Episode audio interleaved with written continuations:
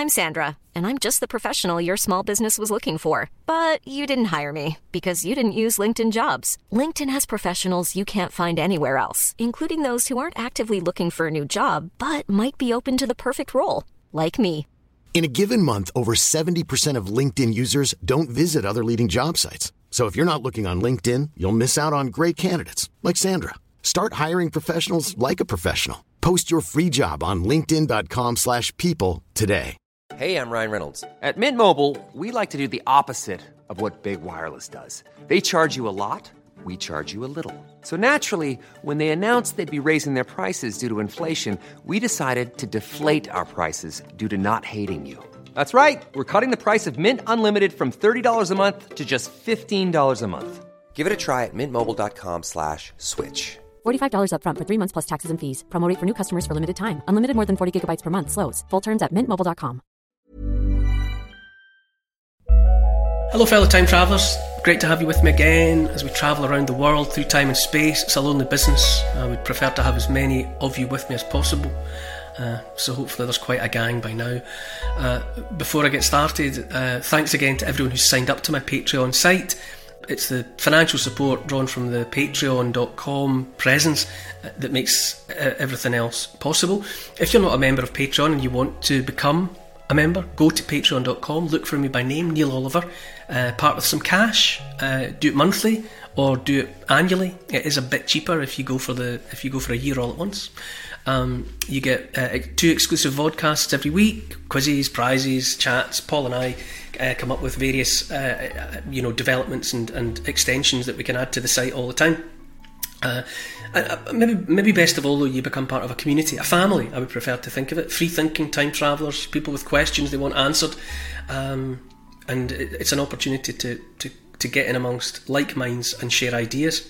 Okay, it's time to strap yourselves into the time machine as we set off on another episode of my love letter to the world. Recorder, microphone, action.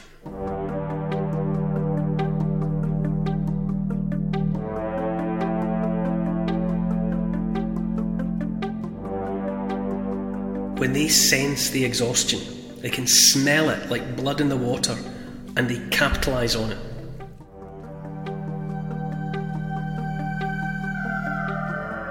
The king is toppled and the republic rises.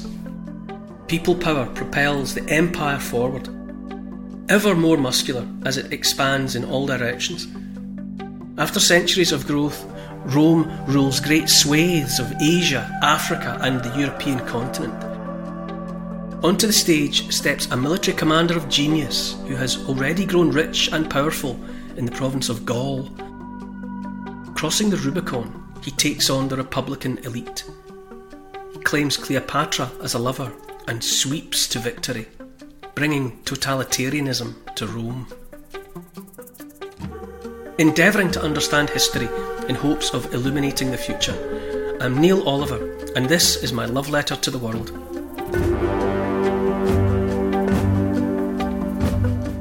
Hi Neil. In the last episode in 210 BC, we walked with a mighty army of incredible terracotta soldiers as the first emperor of China was laid to rest. Where are we this week?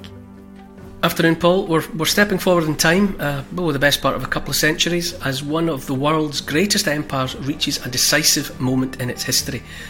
The Roman Republic has been powerful and prosperous for hundreds of years, but now it comes face to face with one of its own. We're on the banks of the river Rubicon, as Caesar rolls the dice.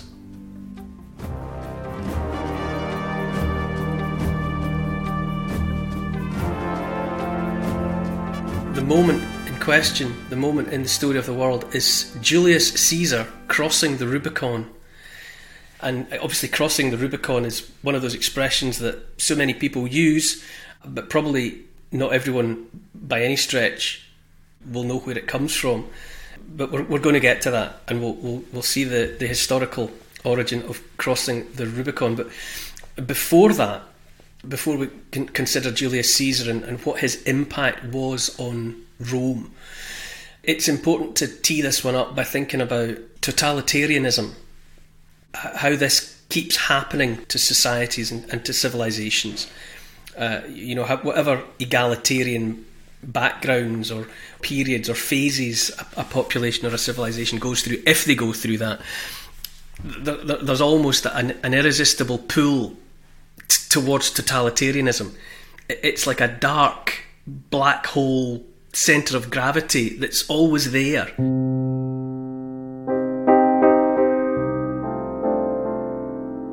Whatever people try to do in terms of equality and democracy and caring, sharing, entropy gets into the system or is in the system, and everyone gets too exhausted and someone takes that society by the scruff of the neck as a dictator of some sort, and the whole thing, all the power centralises.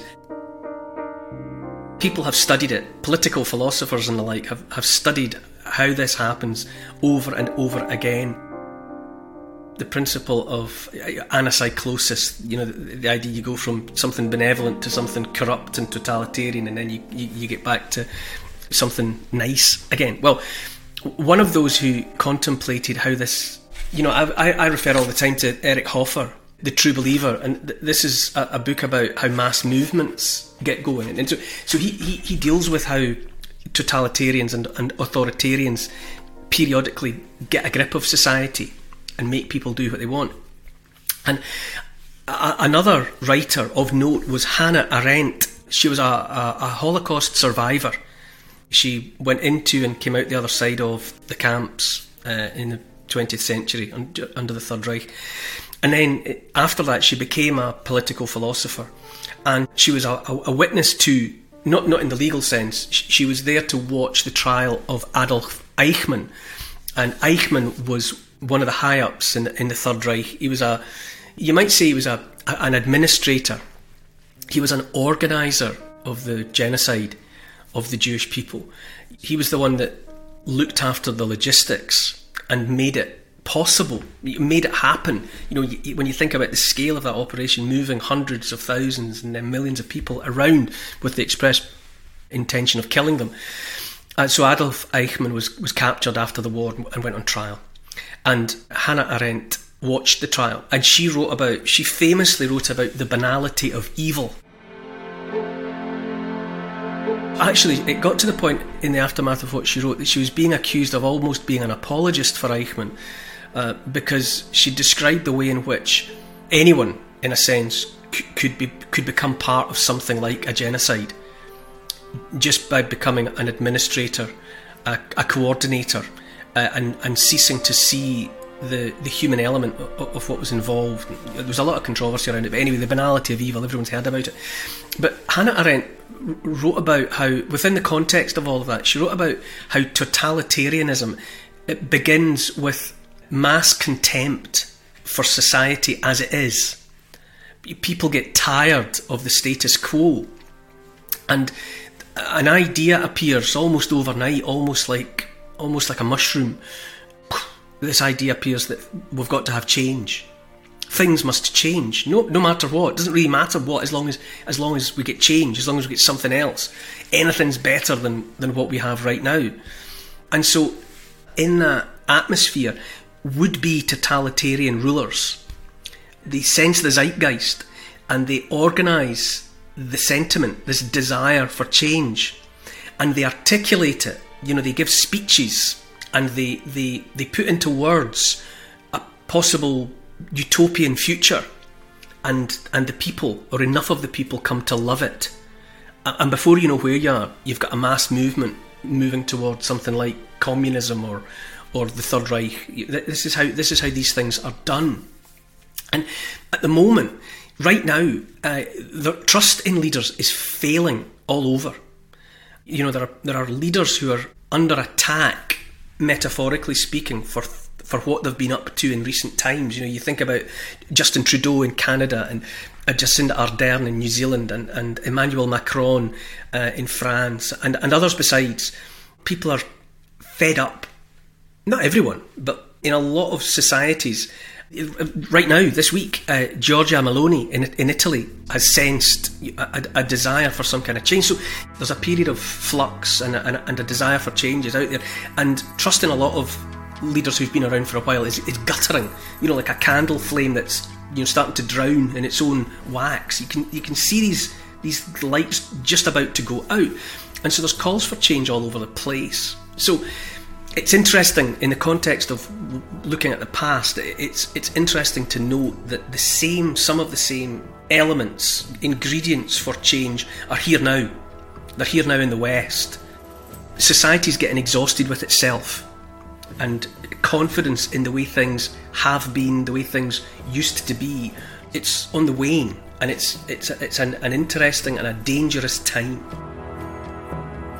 Let's now get into the historical context of Julius Caesar. We've spoken previously about when Rome got rid of its last king. There had been a monarchy in Rome, but they got sick of them because they were corrupt and more corrupt, and eventually they drove the last king of Rome away with all his family. And Rome became a republic, res publica, you know, the business of the people, and the onus on running society came to the individual and the collective people. Democracy in whatever form, people managing their own affairs. And what evolved in Rome in the aftermath of the kings, the Republic took the form of rule by the Senate. You know, and the Senate was like a parliament, like a coming together of figures who would make decisions. And above the Senate, there were two consuls who were elected annually. And these were men who were experienced, military men, older men, you know, who'd seen life, who'd run provinces, who had governed and commanded armies and whatever. There would be two consuls for a year. Underneath them there was the Senate, and beneath the Senate there was a complicated and really quite an intricate system of government evolved with, to some extent, checks and balances, mechanisms in place to try and stop any one individual or any group of individuals taking power and holding power for too long. Everything had a best before date on it, you know, a use by date after which those individuals would be replaced. And under that republic, the shadow of Rome started to spread over more and more of Europe and the Old World. The system worked because, at heart, Rome wasn't too fussy about trying to micromanage every moment of every street and every field and every house that was falling under its shadow. Broadly speaking, if the provinces and the people thereof paid their taxes, sent gold back to Rome when required, and if they sent men to serve time in the legions, they were pretty much left to get on with things as they wanted. So Rome wasn't trying to impose stark uniformity. There was leeway as long as people did certain things. Pay your taxes, send men, you know, offer up slaves, that kind of thing, and you'd be left to get on with it. There was a neighbouring empire run from Carthage in what is now Tunisia in North Africa. This was an empire that had been sort of ceded and had been left behind by the Phoenicians. And we've looked at the Phoenicians before. They built the first temple for Solomon in Jerusalem. They were great traders, great travellers, great architects and builders. And by the middle of the 3rd century, before the birth of Christ, Rome and Carthage, Rome and that Phoenician empire were kind of bumping up against one another unhappily, vying for overall control of the Mediterranean world. And eventually war broke out, and war happened and dragged on intermittently, with pauses in between, for 100 years. The Roman rendering of Phoenician was Punic. So this period of conflict became known as has gone down in history as the Punic Wars, and the Punic reference to the Punic Wars is a sort of a byword for anything that lasts interminably. You know, such and such lasted longer than the Punic Wars, a person might joke. And so it ground on and on and on, and then by, I think the official date is 146 years before the birth of Christ, there was a final defeat and invasion of Carthage by Rome, and the Romans went the lengths of ploughing salt into the soil of the fields so that the place was sterile, barren for a generation. Carthage would never be Carthage again. And so from that point on, Rome had added Africa, or a chunk of Africa, to its empire. Also by that time, the Greek city-states, as had been, were also under Rome. France, although France was Gaul. Spain, much of Spain was under Roman rule. Parts of Asia. By the 1st century, BC, the shadow of Rome stretched all the way to the Black Sea. This was all happening under the Republic.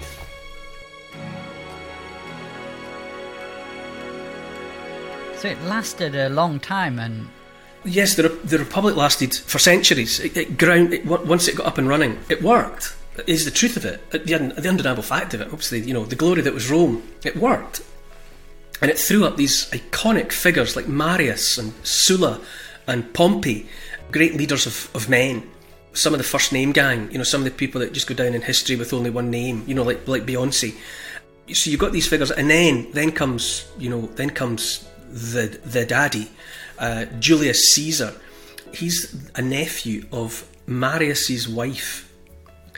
When he comes in, when the spotlight turns on him, that's all anybody knows about him, you would say. And he gets a shot at being consul.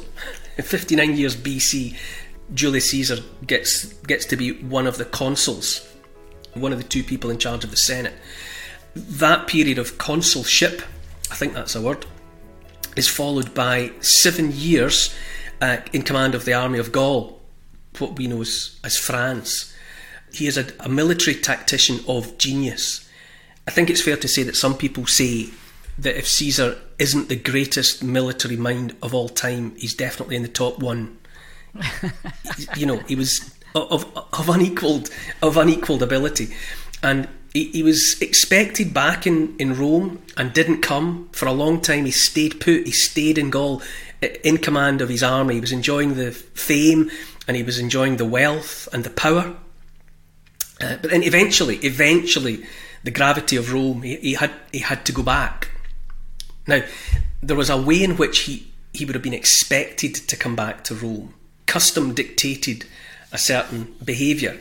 And as he left Gaul and came into northeastern Italy, there's a river, and it was known then as the Rubicon. And the etiquette was that a commander, like Julius Caesar, on arrival on the far bank of the Rubicon would surrender the command of his army, kind of retire his command, and would then complete his approach to Rome under those circumstances. Almost like he'd hung up his guns, you know, almost like he'd checked his firearms at the door with the bouncers. But he didn't do that. He crossed the Rubicon at the head of his army.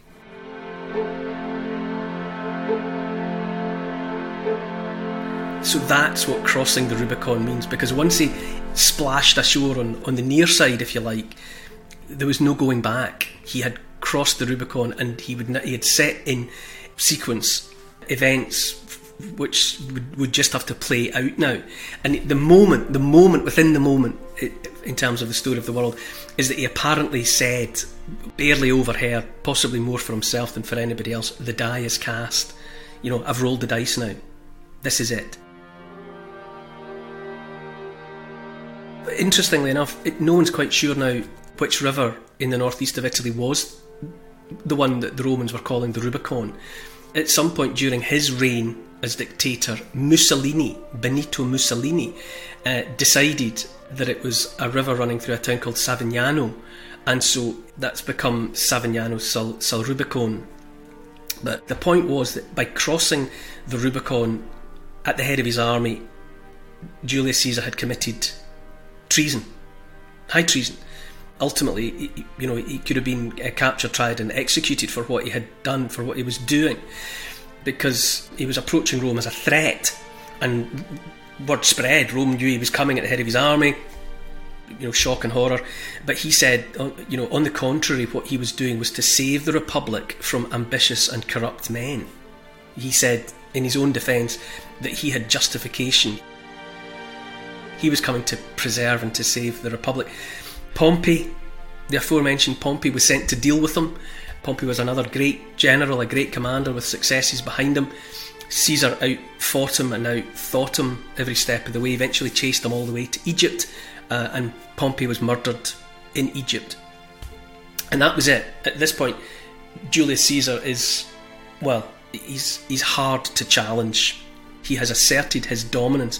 It was at that time, famously, that he got together with Cleopatra, the pharaoh, the queen of Egypt. He got together with her, although some people speculate that actually the prime mover in that in that assignation was Cleopatra herself. But there we are. It's now 45 years before the birth of Christ. It's just 4 years since he crossed the Rubicon, and he's voted dictator for life. Julius Caesar is awarded a hitherto sort of unthought of title, I suppose, dictator for life. He's king of Rome in all but name. After all the centuries of republic, in every way that matters, Rome's got a king again, and it's Julius Caesar. So this is how totalitarianism comes. When too many people decide, accept, I don't know, possibly do no more than drop their shoulders as though tired of what they have. It no longer means anything to them. Whatever inherent value their society's structure and meaning had is gone. People just let it go because they want something new.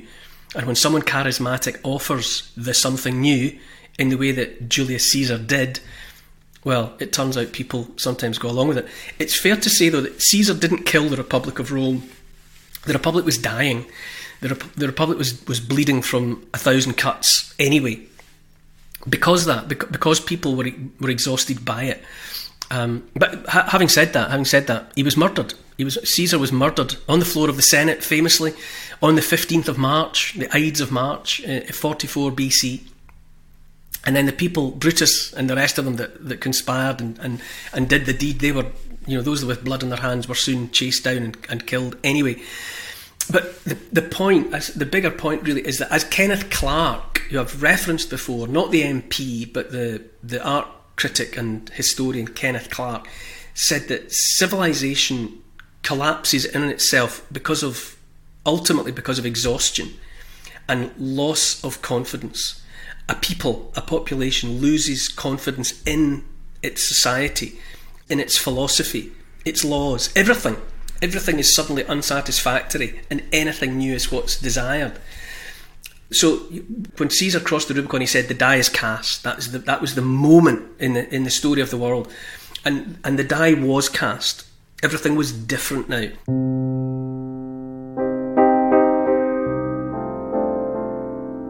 After Caesar, you get his adopted great nephew, Octavian, and he finishes the job. He finishes the job of doing away with the Republic without actually saying that he was doing away with the Republic. That's what happened. The structures, SPQR, Senatus Populus Quae Romanus, the Senate and the people of Rome, that SPQR, that acronym that appears everywhere, all of that was still in place, and there was the myth perpetuated that Rome was still a republic, but it wasn't. It was an empire under an emperor. Octavian, he proved his mettle. He was challenged quickly by Cleopatra, who by then was in partnership with another Roman, Mark Antony, and they took on Octavian. But they were both dead by 30 years BC, and that was all over. Octavian became consul in 27 BC. He was awarded, or he took the honorific Augustus, which means venerable. So he becomes Caesar Augustus. He takes he keeps the family name. Then he takes on Pontifex Maximus, which means the greatest priest. So that he even politicised the religion. That had been a religious title, Pontifex Maximus, but Octavian took it as part of his own personal collection of titles and honours, and that was the next phase of the glory of Rome would unfold under Octavian. And it's, again, to come back to the present, it's important to contemplate what tends to happen, or what has happened before, when enough people regard the present with contempt and contemplate change for the sake of change. Look back at Rome, look back at the Republic, when men of ambition, men like Caesar, men like Octavian, when they sense the exhaustion, they can smell it like blood in the water or smoke in the air from a distant fire, and they capitalise on it, and suddenly everything is different. But suffice it to say, when Caesar crossed the Rubicon and rolled the dice, he was starting the next phase of the story of Rome, and in the years to come, Romans would learn to love it.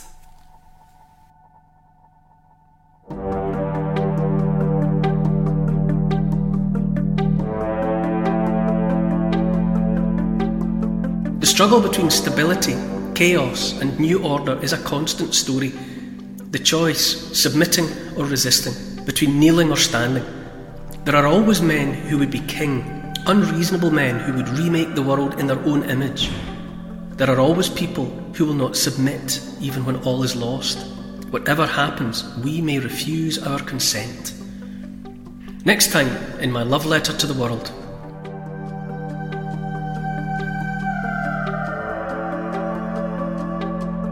To help support this podcast and to get access to new and exclusive history and comment vodcasts every week, sign up to my Neil Oliver Patreon site. It would be great to see you there. Check out the Instagram account called Neil Oliver Love Letter. My YouTube channel is simply called the Neil Oliver Channel. And to help build this podcast, please tell your friends about it. Get them listening and write a review to convince the online crowd that they should join us. For further reading about these moments in time, you could try my book. It's called The Story of the World in 100 Moments, and it's published by Transworld.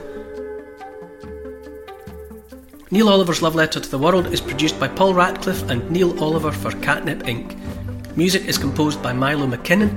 Social media and YouTube producer is Oscar CFR. Additional research is by Evie, Lucian, Archie and Teddy. Finance is by Catherine and Trudy. Post-production is by Althorpe Studios and the graphics are by Paul Plowman. Thanks for listening. This has been a Catnip Inc. podcasts production.